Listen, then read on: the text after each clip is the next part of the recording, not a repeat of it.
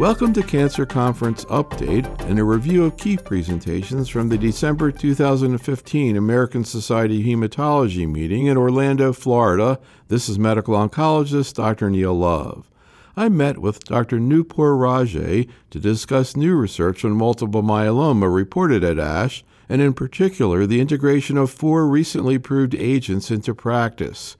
To begin, Dr. Raje commented on one of the most anticipated Phase 3 myeloma trials in recent years, evaluating the use of autologous transplant in the era of new agents in this disease. So, this ASH, we had the first time when data from the IFM study was presented. Part of the reason why the IFM trial was conducted in the first place was given that we're seeing really high response rates in the context of new drugs.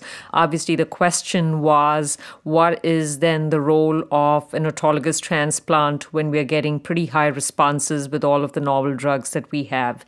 So, to answer that question, the IFM in concert with the Americans, specifically DFCI, have done a very large randomized trial. The IFM component of this trial was about 700 patients strong, and the American counterpart of the trial, or the DFCI counterpart, which we also refer to as a determination trial, is an ongoing trial wherein we're going to have close to a little over 650 odd patients in this trial. And the question here is really what is the role of an autologous transplant in a newly diagnosed multiple myeloma patient in the context of new drugs. So that was the backdrop of why the study was done. What happened at ASH this past December was just the IFM piece of it was presented, and about three different abstracts were discussed and presented at this meeting. And I'll talk about the first one first. Just to clarify, though, now these patients got theoretically randomized between upfront and delayed transplant, correct? So that was the way the trial was designed. Everybody gets new drugs. They're randomized to either receive the transplant, you know, after their initial induction, or everybody gets collected, and the other half who do not get transplanted can get the transplant at the time of relapse. And I guess, you know, as you mentioned, there was a PFS advantage, 43 versus 34 months. First of all, did that in any way surprise you, or do you think that was kind of what people were expecting? You know, I wasn't surprised to see a difference in progression free survival. I do think we would have expected to see that difference. I think it's important to highlight a few differences, though, in terms of what the French trial has done and what we are continuing to do in the determination trial. And one of those features is the fact that in this trial, you know, everybody was initially given the triplet of lenalidomide, bortezomib, and dexamethasone zone, randomized after one cycle, collected after three, half got transplanted, the other half did not. The transplanted ones got two cycles of consolidation, the non transplanted ones got a total of eight cycles of the RVD, and this was followed by maintenance. Now, the biggest difference between the French study and the American counterpart study is the fact the time of maintenance. So, in the French trial, the maintenance happened for about one year.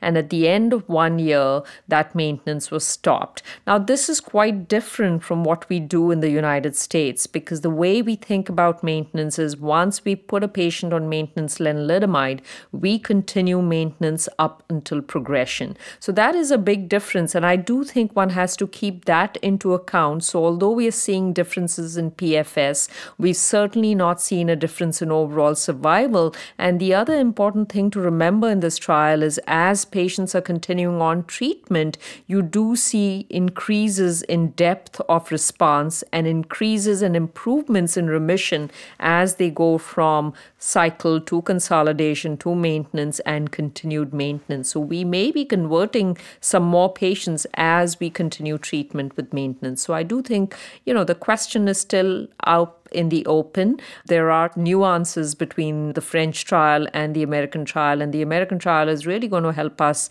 figure out what the duration of that maintenance is and whether the maintenance can translate even into that slight PFS benefit which has been seen in the French data set.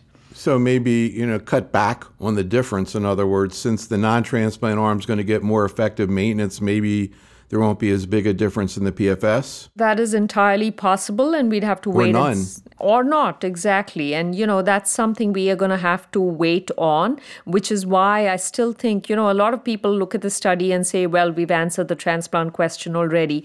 I don't think so, because there are subtle differences between the two studies. I still do think that the American study is an important study to complete. And once we have that data set, we'll be able to answer certain very important questions, which include how long do you need to keep people on maintenance and does maintenance in fact improve depth of response and can we then shorten that pfs difference which was seen in the french part of the study what are the current projections on when the American trial might be reporting? So I'm going to say ASCO of 2017 would be more realistic, Neil, because we'll have fully accrued the trial and we'll have adequate follow up also. So, you know, this trial was looked upon, you know, as very, very important in terms of dealing with the transplant question with the so called new era of drugs. Because the old trials, you know, you didn't have, I guess, proteasome inhibitors and immunomodulatory agents. But on the other hand, particularly in terms of looking at survival, now you've got all the other drugs, you know, the monoclonal antibodies, ixazomib, an oral proteasome inhibitor. So, it's kind of a moving target. I don't even know if we get the answer to this trial, is it really going to be relevant anymore?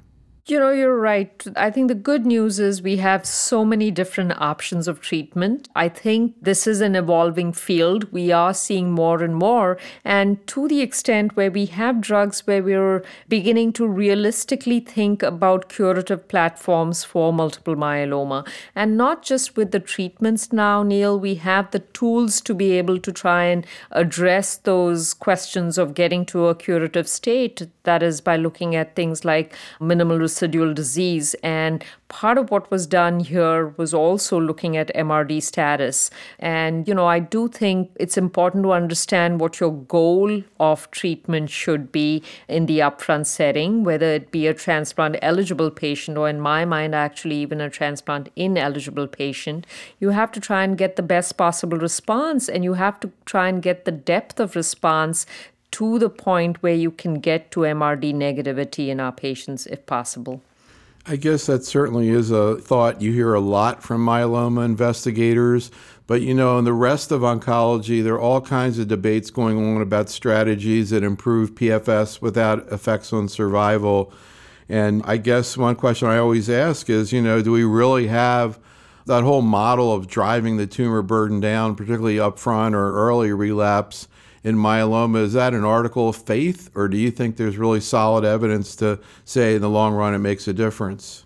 You know, I'm going to say that in the long run it is going to make a difference because I will tell you, I know we've always used PFS as a surrogate and we do believe in using PFS as a surrogate. But if you think about what's happened in myeloma over the last 15 years now, we have doubled and close to trebled our survival. In the old days, when I say old days, I'm talking about 2001 and 2002, people with multiple myeloma, stage 1, 2, and 3, lived on an average for 5, 4, and two and a half years. That's not the case anymore, Neil, and they are living now. A person with stage one disease will quite easily live for 12, 13 years plus. Somebody with stage three disease is now living easily for seven and eight years. So we have already doubled that survival, and that is because of these incremental benefits in terms of progression free survival. In terms of what the best response should be and how it relates to outcomes,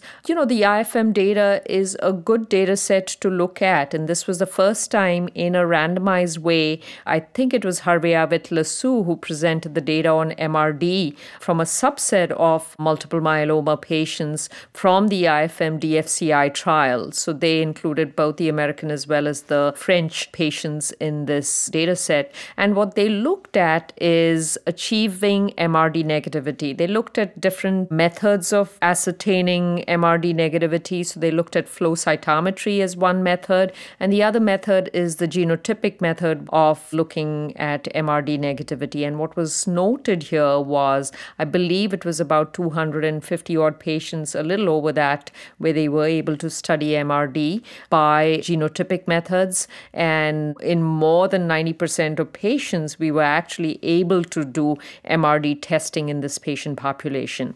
And then again, what Harvey did very nicely in his presentation is broke down patients, whether they had just RVD alone or RVD with transplant, and looked at those who were MRD negative versus those who were MRD positive. And the ones who were MRD negative, the outcomes were by far very much better.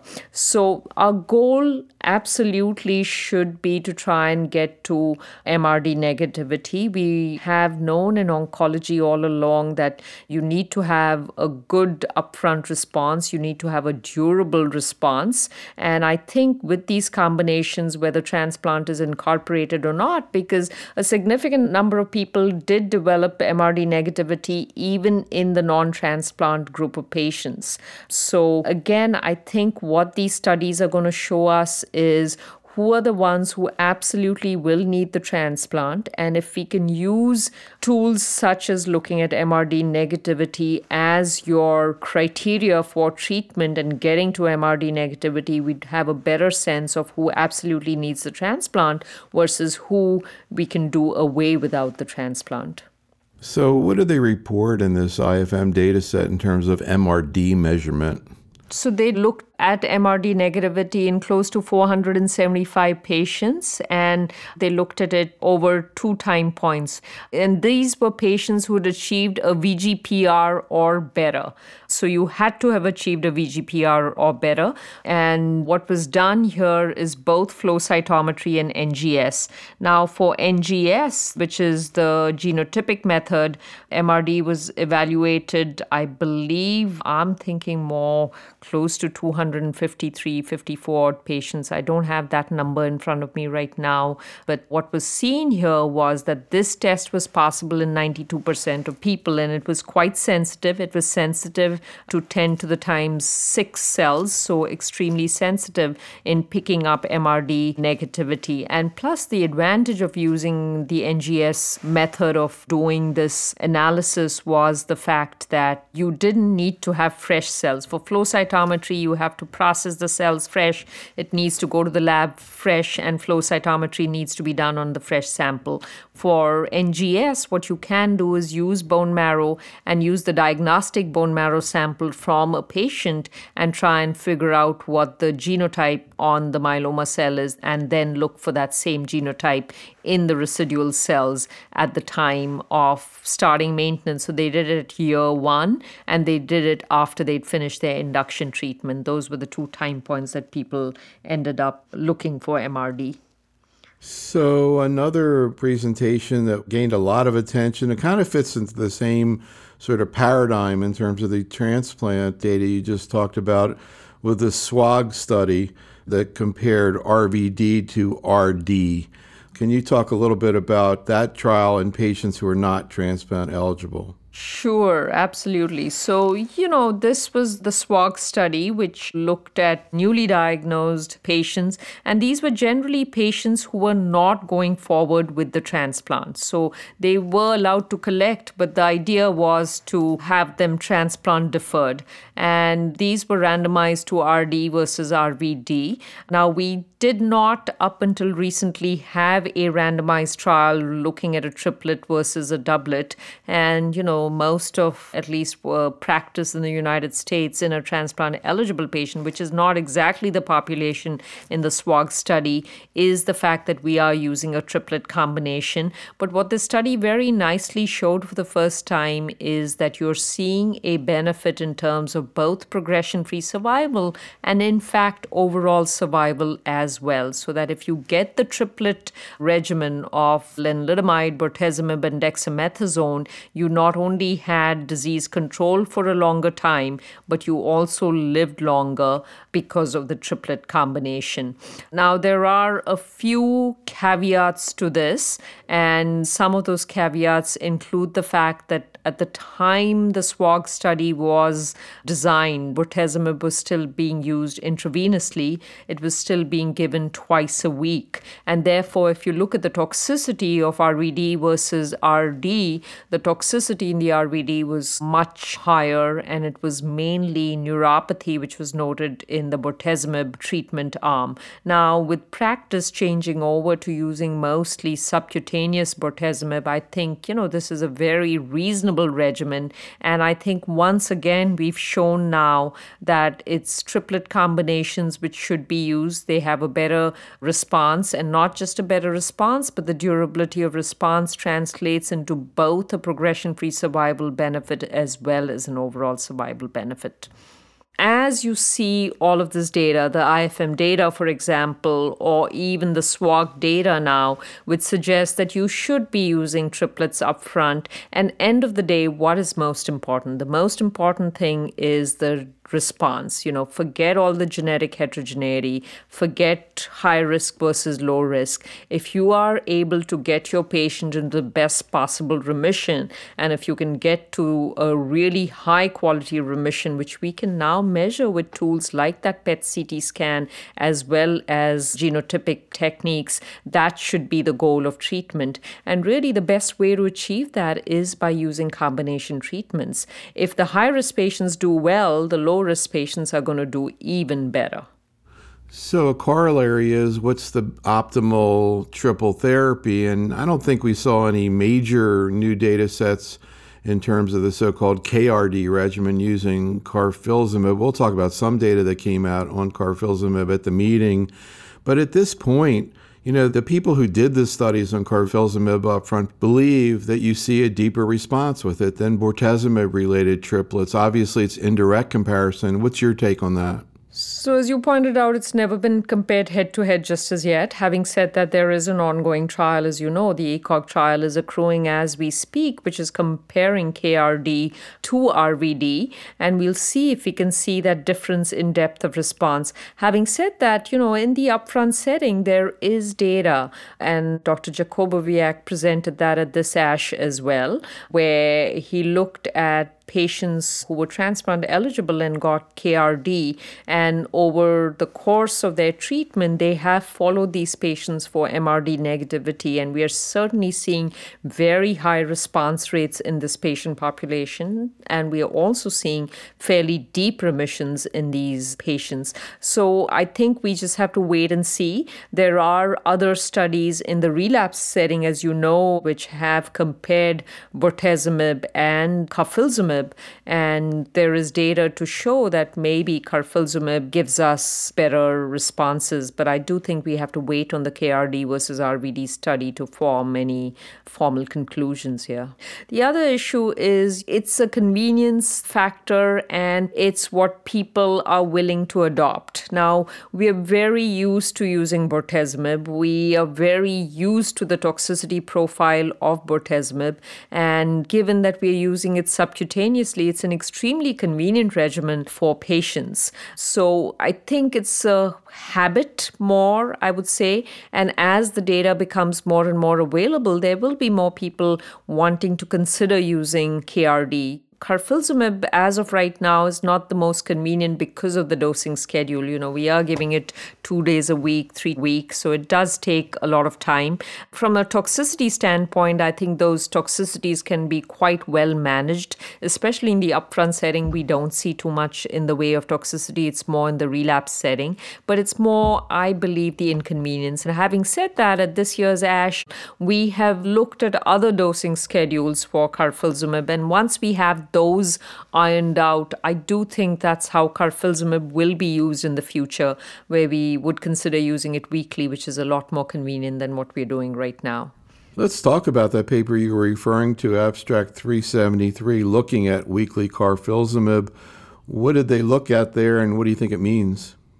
So, this is actually a really good study. I think it's a small study out here, and this was just their phase one, two experience of using weekly carfilzomib and going up to the MTD. And what was noted by Dr. Berenson in the studies is that you could go all the way up to 70 milligrams per meter square of carfilzomib with dexamethasone. And this is kind of the prelude to what's going to happen next, which is compare the way carfilzomib is approved right now, that is the twice a week regimen with this once weekly regimen at 70 mg per meter square.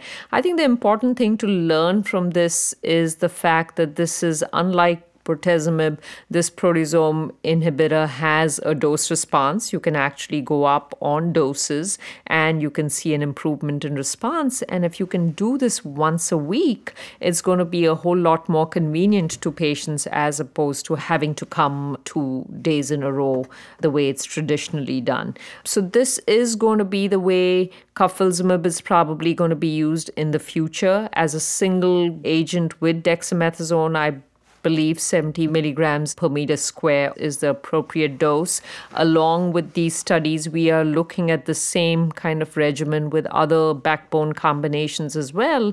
And there we are still looking at dose escalations, and we'll see if we can get to the 70 mg per meter square say in combination with, for example, lenalidomide, but it'll be a much more convenient way as long as it's a safe way of giving the carfilzomib. So I take it this is not quite ready for prime time? Not yet. I think we need to complete the studies because I don't think it necessarily should be used by everybody just as yet until we have a good safety signal.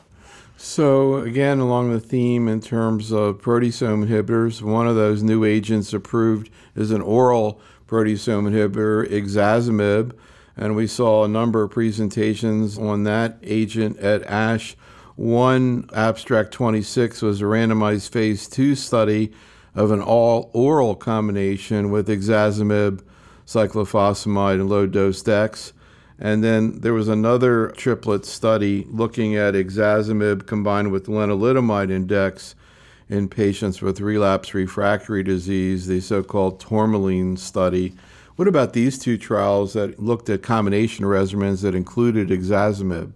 So again, ixazomib, I do believe, is here to stay and is one of the backbone drugs for myeloma. You know, the more important study is the Tourmaline trial, which is the phase three trial comparing lenalidomide dexamethasone versus lenalidomide dexamethasone and ixazomib in patients who've had one to three lines of prior treatment, and it was close to 700 patients, which Philippe Moreau presented on at the SASH. And these were relapse patients who were given the triplet versus the doublet. Again, there was a significant benefit in terms of progression free survival for the triplet. The triplet patients who got the three drug regimen did much better. The PFS difference was to the tune of about a little over four months. The response rates were better. But what was really quite striking to me was, you know, when he showed the table with toxicities. And it was kind of, one had to really scratch and look hard and figure out which was the placebo arm and which was the arm which had the ixazomib in it. Because what this triplet was, was an extremely well tolerated tolerated regimen so that you're seeing improvement in responses as well as progression free survival without a lot of toxicity. So, ixazomib, as you know, is given as an oral drug once a week, three weeks in a row, uh, very convenient schedule, very well tolerated. So I do think this is going to be a drug which is going to be used. It is being studied in the upfront setting.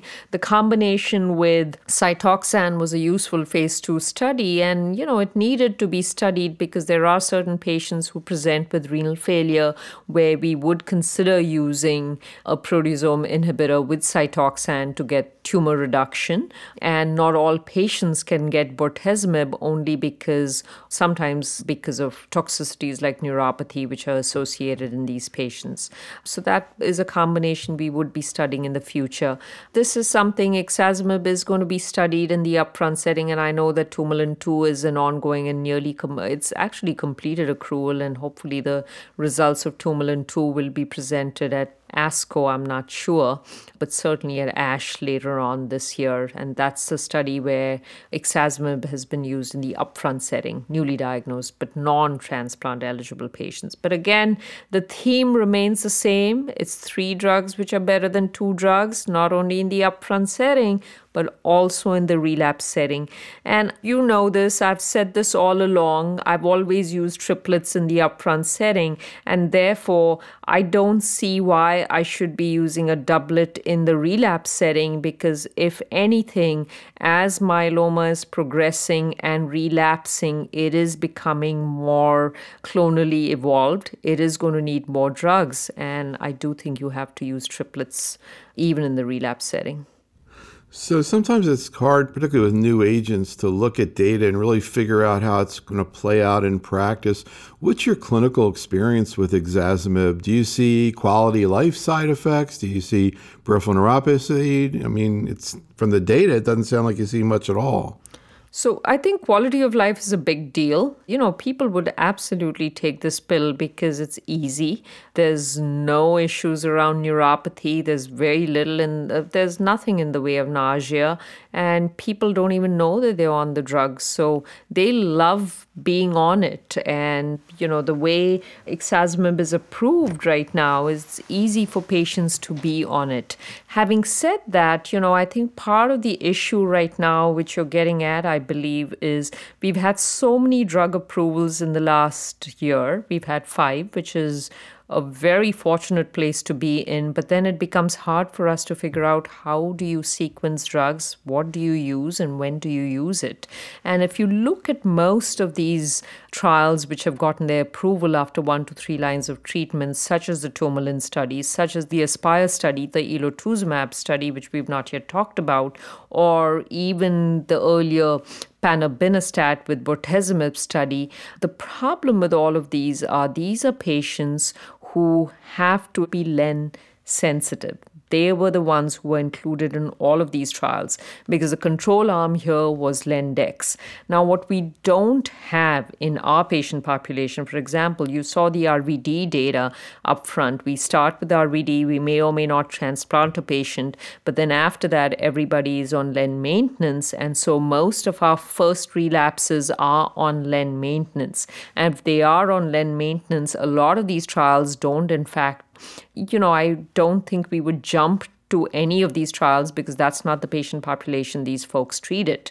So adding on something to LEN is probably not enough. And switching the class of drug in that case would be what I would consider doing. So doing a carfilzomib based trial or maybe a pomalidomide based trial is something we would think about doing, at least out here. And then subsequently going back to some of these other combinations down the line would be what we'd use. And I do think most most of these are coming more in the upfront setting, specifically ixazomib with Lendex you know, we'll see what the Tourmaline 2 data shows, but my sense is in the transplant ineligible, older, more frail patient, you are going to be using something like ixazomib with lenalidomide and dexamethasone. And because of how well tolerated ixazomib is, it is going to become part of a maintenance strategy going forward in myeloma. Yeah, I mean, you would think that would be a huge advantage to have an oral agent if you're going to be using it for a long period of time. Let's bring in also the other oral proteasome inhibitor that we've been hearing about the last couple years. We did see another, some more data, including abstract 378 on that, a oprozomib, and this was oprozomib, pomalidomide, and dex. Can you talk about this study, but also where we are with oprozomib? I know there were issues about toxicity and tolerability. Yeah, so, you know, I know that Jatin Shah presented the data on pomalidomide with oprozomib. I think we've still had troubles with the formulation of oprozomib. Oprozomib as a drug does work. It is a good oral proteasome inhibitor which shows anti-myeloma activity. But what we have seen with the current formulation is the fact that we are seeing a fair amount of upper GI toxicity, which kind of defeats the purpose of an oral drug. So I do think they're going back to the drawing board in trying to to get a better formulation in place. And once we have that better formulation in place, I think we'll have another oral proteasome inhibitor, which will obviously then need to be compared with the one we have currently, which is ixazomib. And there will be differences like bortezomib and carfilzomib. You know, prozomib is supposed to be an irreversible proteasome inhibitor. Once we have the right formulation, whether that will translate into an improvement in responses and duration of responses in patients as well is something we're going to have to wait and watch for. So we kind of alluded a little bit to the monoclonal antibodies, and of course, now that they're approved, everybody's asking where do they fit in. And I thought we could. You mentioned elotuzumab, and also I wanted to ask you in terms of that scenario you just talked about, the patient with the relapse disease on len maintenance. First of all, let's talk about a couple of the papers that were presented at ASH. One was the Eloquent 2 update on the phase three randomized open label study of ELO with Lendex. And the other abstract 510 was ELO plus bortezomib and DEX. What do we learn from these two papers? So the Eloquent trial has already been published, as you know. What was done at ASH was just a follow up on this, and what was presented or published in the New England Journal was a two year follow up, and now we have a three year follow up. And what's important to note is in this patient population, the PFS as well benefit persisted for as long as three years. So if you have a response to elotuzumab in combination with Lendex, that is a sustained response for a long time. And the other important thing to remember about elotuzumab is it's generally well tolerated. Having said that, as a single agent, it has no single agent activity. We know that from older studies. And the way it works is by really augmenting the natural killer NK cell activity. So it does two things. One is it activates a patient's NK cells, and two is it tags the myeloma cells themselves with that elotuzumab and allows those myeloma cells to be recognized by the natural killer cells. So it's more an immune way of working working and it always almost always works in combination with an IMiD. And in this case, the data was presented with lenalidomide. And again, as I pointed out earlier, Neil, I don't think we have a lot of patients who could have made it on the Eloquent trial because most of our patients are progressing on len maintenance. But if you think about if you want to be using lenalidomide as your treatment for relapse disease, then adding on a monoclonal antibody such as elotuzumab would be a perfectly reasonable approach. And again, I think a lot of factors will come into that decision making. How aggressive is the relapse? What are the other comorbidities associated with the relapse? Or if it's just more kind of a biochemical relapse with a little bit of anemia, that's when I would absolutely consider using something like elotuzumab. I do think going forward, you know, elotuzumab is probably going to be used earlier on.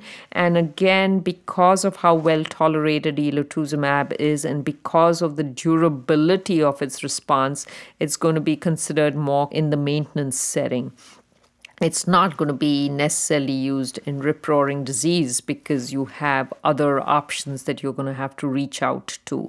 In terms of the combination with bortezomib, you know, what the trial essentially showed is yes, it can be combined with bortezomib. The benefit of combining elotuzumab with bortezomib is it's not like the IMiD, So there's a little over two months of a difference in PFS. I'm not sure that that's something which is worth kind of harnessing. And I don't know if a proteasome inhibitor is necessarily the best partner with a drug like elotuzumab. So it's interesting, though, that the idea that I guess in a way you were alluding to the possibility, and this is being studied, of using ELO LEN maintenance you know, that's one way of thinking about it, absolutely. But again, I think we have to be a little bit cautious about that as well because we are using an immune strategy as a maintenance strategy, and we really don't know what the long term toxicities of some of these immune modulators are. Having said that, you know, Eloquent has been ongoing for very long, and we have patients who are way out four and five years on elotuzumab and doing extremely well. And elotuzumab is certainly not associated with some of the other other kind of immunological toxicities that we are used to seeing, like the pneumonitis and the colitis, etc., which we now see with checkpoint inhibitors as well. So maybe it's a different class of drugs, but that's exactly where I would consider really testing it and maybe would be the best use of a drug like elotuzumab. But I mean, are there any trials out there, for example, post transplant maintenance len versus maintenance len elo? So there is a trial which is coming out through SWOG, and this is for high risk myeloma patients where ELO has been added for the high risk myeloma patients. And in that trial, I do believe that ELO is going to be continued on. So we will have some data there. So, you know, it's interesting to try to figure out. You said, okay, if you're going to use LEN or relapse refractory disease, add ELO and you have to stop and think, okay, what are the situations where you would use LEN? Obviously, if they've never had it, but I'm not sure how often that happens. But where I've heard people talking about it is a very common situation of the patient who relapses on maintenance LEN, maybe a biochemical relapse that's sort of minor, the patient's totally stable. The idea of bumping up the lenalidomide dose from maintenance to therapeutic and adding in ELO. What do you think about that strategy? I think that's a reasonable strategy. I'm not a big believer personally of increasing the dose of lenalidomide. You know, a lot of people will go from 10, go up to 15 to 25. You know, you do get a small bump in that response, and that bump lasts for a couple of months, three months. But ultimately, if you're progressing on lenalidomide, what you are showing is you're refractory to lenalidomide, and it just might take you two or three months to show that. Now, I don't think we have data to show that ELO2 trastuzumab is able to overcome len refractoriness. What we have shown with the eloquent studies is the fact that when you add on elotuzumab to lendex, it improves the response rates of lendex. So I'm not sure that I would necessarily use it in that situation, but I think it's something worth thinking about and testing for the future. So whenever I talk to a myeloma investigator nowadays, I'm always in the top of my mind is trying to figure out how they're utilizing all these new agents in the relapse refractory setting. So let's bring in a couple more data sets before I ask you what you're doing for practical purposes. So one of the other obvious players is daratumumab. We did see some more data on daratumumab. We picked out a few abstracts for you to comment on. One, abstract 29, efficacy of daratumumab alone in heavily pretreated patients. 507, daratumumab combined with Lendex with relapse refractory disease. And finally, a multi center phase 1b study of daratumumab combined with Pomdex. What do we learn from these studies, and where are we today in general with what we know about daratumumab?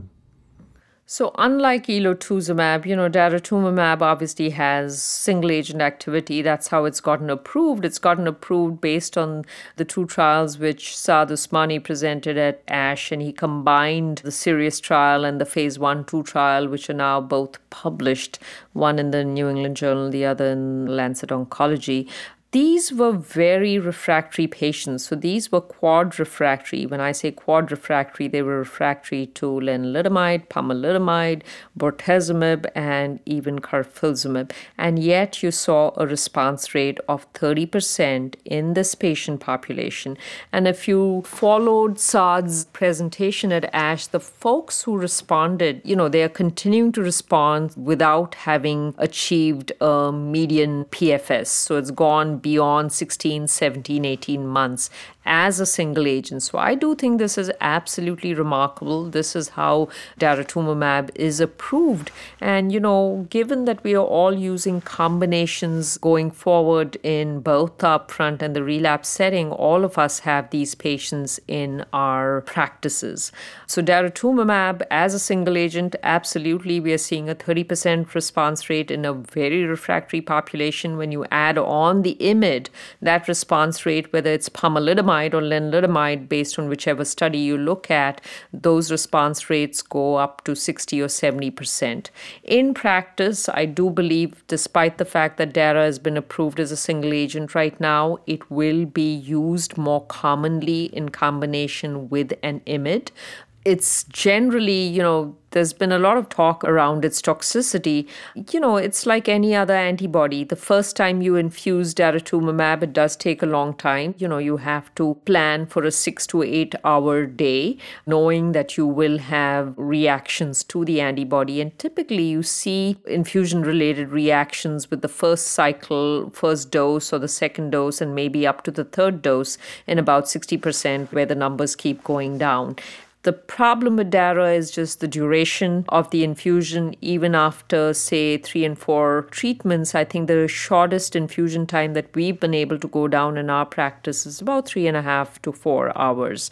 But it's a drug which works, and we do have this very refractory patient population.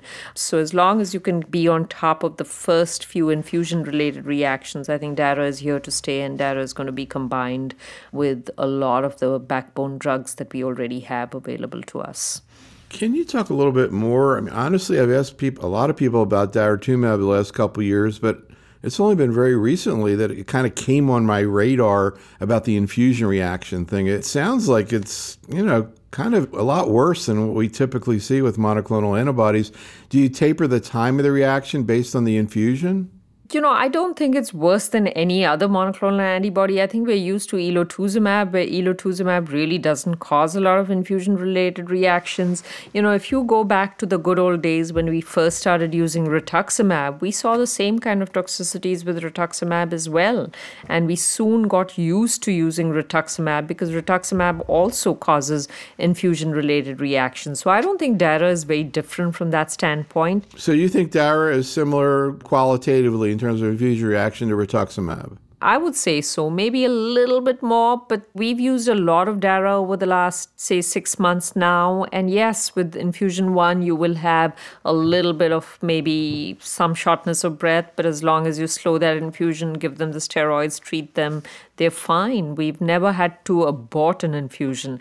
I think planning for a long day is the more challenging piece with our busy infusion rooms, you know. And I think what's happened is, you know, we have a lot of affiliates from around the Harvard Cancer Center where we, you know, at MGH, we will open our infusion room at seven in the morning and close at eight at night. But some of our satellite sites are not able to do that. And therefore, if you're planning a DARA infusion, you know, have the patient come in the morning, start at 8 or 9 in the morning, as opposed to give them a 2 p.m. appointment. So, those are more kind of the practical challenges. Plan for a long day, but outside of that, I think in general, those infusion related reactions are fairly easy to treat. We've never had to hospitalize a patient for these treatments. Let's add in to the mix the other recently approved agent. We saw some more data on that at ASH, and then I'm going to ask you how you put it all together. But uh, phase 1 2 trial, abstract 187 of the combination of len, bortezomib, dex plus panobinostat, so sort of RVD slash panobinostat, transplant eligible patients. Can you comment on that paper and also where panobinostat's fitting in your algorithm right now and where you think it's heading? So, right now, you know, the way panobinostat is approved is in the relapse setting. It's approved in combination with bortezomib. Now, the RVD pano trial was a, uh, you know, it's a phase two trial, which is an investigator-initiated trial, and that data certainly looks good, but that's not how it is approved. It's still in abstract form, in a presentation form. Now, the panobinostat, when combined with bortezomib, does improve your progression-free survival based on the panorama data by about four months. These are patients who've had, and it's very specifically approved for people who've had prior bortezomib and who've also had prior lenalidomide. Now, with panobinostat comes a black box warning as well, where they've talked about thrombocytopenia and diarrhea. And, you know, when you combine it with drugs like bortezomib, you do see worsening of the thrombocytopenia and diarrhea because bortezomib does cause those problems as well. So panobinostat certainly is an approved drug. It's not necessarily the most user friendly drug to use and patient friendly drug to use because of the toxicities. A lot of fatigue, a lot of GI toxicity, a lot of thrombocytopenia with panobinostat. And I think it's important to remember that although it's approved at a dose of 20 milligrams Monday, Wednesday, Friday, you know, this is where it's critically important to try and dose modify and adjust the dosing of panobinostat. When we've combined panobinostat with RVD, we've seen absolutely remarkable responses, but then it becomes hard to try and understand that data because RVD itself gives you very high response rates. And then how much is pano adding to that? And we'll have to look at slightly longer term follow up to see is it worth our time adding a drug like panobinostat or should we think about adding something different. So I think panobinostat faces the challenge of the way it's approved in combination with bortezomib because that's how we are restricted with its use. And with combining it with bortezomib, it does have the challenge of that increased toxicity. Now, having said that, the panorama studies were again done with twice weekly bortezomib. A lot of times the bortezomib was given intravenously there and that may have caused compounding of the toxicity so that when you go to subcutaneous bortezomib and when you do it once a week and then add the panobinostat it may be better tolerated. So i'm going to ask if you could describe a patient if there is one a patient scenario right now where you would utilize panobinostat uh, if you can describe a patient scenario where you'd use dara and how you'd use it and a patient scenario for elo Sure, I'll start with the pano. So, the pano, I would say if I have a patient who is a transplant eligible patient who got RVD, was transplanted, and then was on maintenance lenalidomide and continued maintenance lenalidomide for, say, 18 months and now is progressing with significant bone disease and has only been on lenalidomide, you know, I would like to change from an IMiD to a proteasome inhibitor. I think using in that situation bortezomib with panobinostat would be a perfectly reasonable approach. This patient has had an IMiD, has had a proteasome inhibitor uh, also.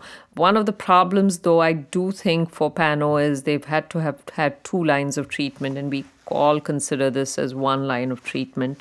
So in this situation, you know, if you want to add in the bortezomib and then add the panobinostat after that would be something I would think about using pano. So pano, whenever I'm thinking of using bortezomib again, and because I use combinations, I would certainly think about using panobinostat in that setting.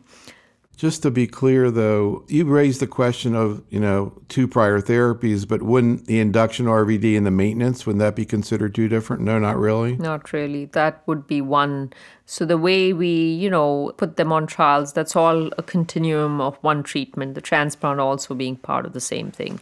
So if they've had that, then have had, you know, at relapse have had pomalidomide, relapse on pomalidomide, then want to use bortezomib again, that's the time to consider bortezomib with, say, panobinostat. So then the reverse in terms of where you'd use ELO. So elotuzumab right now, a little bit harder because, you know, the patient population used in the Eloquent trial was a very len naive population. So that is a challenge. And that's why I think it's important to highlight the fact that, you know, our expectations need to be kind of, we're not going to get the same kind of data that we see on Eloquent. Again, if they are progressing on len, I'm going to treat them on something else, whether it's a bortezomib based regimen or a carfilzomib based regimen. And if they relapse again after that, and lenalidomide is something I would consider using in that patient population. Then adding lenalidomide with the elotuzumab is something I would consider doing. Again, uh, as I mentioned earlier on, you know, if my patient is progressing with lots of bone disease and lots of where the numbers are going up aggressively, I don't think I would necessarily use elotuzumab with lenalidomide because that's a combination which takes time to work and it's not going to get your tumor burden down very quickly. So it's a minority of patients, maybe the older patient population, where I am going to be using lenalidomide in any case, then adding on that elotuzumab would be reasonable. And again, daratumumab, a typical scenario. So, you know, daratumumab, it's easy right now because our patient population fits that profile. They've seen an IMiD, they've seen a proteasome inhibitor, and they're progressing on all of this. So, we do have a lot of these patients who've had three, four, five lines of treatment, and single agent daratumumab is being used quite a lot in that patient population. So I think it's easy to find a patient for daratumumab. It's a little bit harder for some of these other combinations because of the fact that we use so much of lenalidomide maintenance. So it seems like we're talking about checkpoint inhibitor antibodies in every phase of cancer nowadays, except myeloma. Mm. Until until now, maybe I don't know. There were a couple of papers presented, abstracts 505, 506 with pembrolizumab, one combining it with Lendex, the other Pomdex. First of all, do we know about checkpoint inhibitors by themselves? Because I kind of had the impression they weren't that effective in myeloma.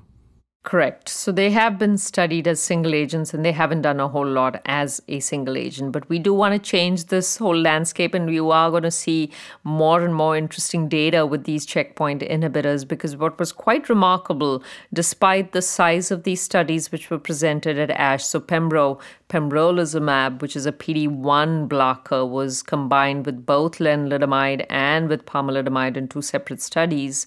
Not in a lot of patients, but what was striking to me was the fact that a lot of these patients were refractory to whatever IMiD they were being combined with. So, in the Len Pembro study, for example, 50% of these patients were Len refractory, and when exposed to pembrolizumab, you were able to restore sensitivity to lenalidomide and you were able to demonstrate efficacy of close to 50%, which is, I think, quite remarkable. Same story with Pembro and pomalidomide. So I think we're going to see a lot of exciting data coming down the pike. We're already doing the studies with Lendex and different checkpoint inhibitors.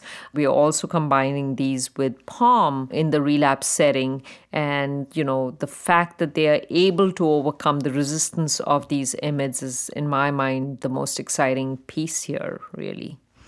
So, yeah, that is interesting. And you think about all the other situations where IMiDs are used in oncology in general, and you wonder, you know, about this kind of combination. Anyhow, to be continued. Another therapy that I hadn't associated in my mind that much with myeloma, except for a case here and there, is CAR T therapy. And there was a late breaking abstract on the first in human clinical trial for anti B cell maturation antigen, chimeric antigen receptor. What is that and what did they report? So, again, very exciting advance. And, you know, immuno-oncology is here to stay for myeloma. We've always been dealing with immuno-oncology for a while now with the IMiDs, then elotuzumab, and now with Pembro and this CAR T cell approach. I think there's a lot of exciting possibilities. We'd seen the initial case report on CAR T cells, which came out of Penn. Ed Stadtmauer had presented that data, I believe, last year and published in the NEJM now, where they used used a CAR T cell approach in one myeloma patient who'd had lots and lots of different treatments, but this CAR T cell was directed against CD19, so we weren't quite sure about whether that was the right target. Now, what Jim at the NIH has done, and which was a late breaking abstract at ASH, was used BCMA.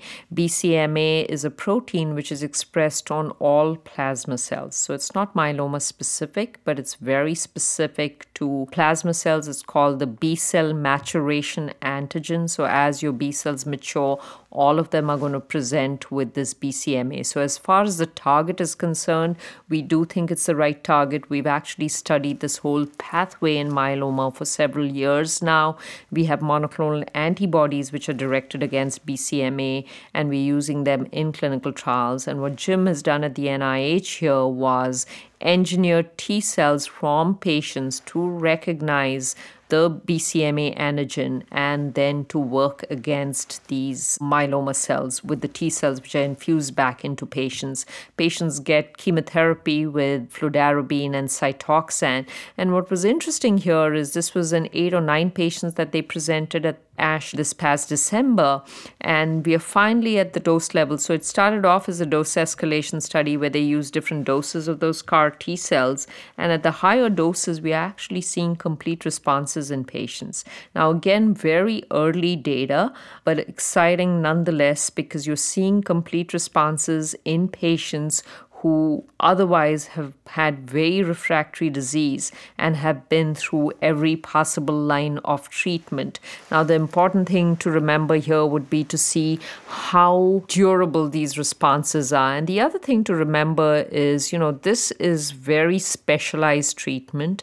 It can only and only happen at very specific centers where you're doing cellular therapy because the toxicity of these cellular therapies is quite high. People get what is known as a surge like response, a cytokine response syndrome, where when you inject back the T cells, you can get all kinds of high fevers, low blood pressure, and you really require ICU level care.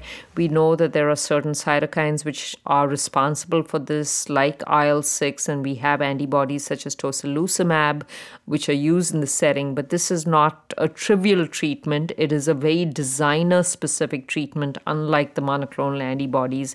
And this really needs to be done in a specialized center, but has the potential of a curative option. So we are now doing studies, and you know we will have studies with the CAR T cells directed against BCMA. The NIH is doing a trial which is a BCMA directed CAR T cell, which will be opening at our site and several sites around the country, and we'll really test whether or not these CAR T cells are here to stay. But really, it is an exciting advance in myeloma.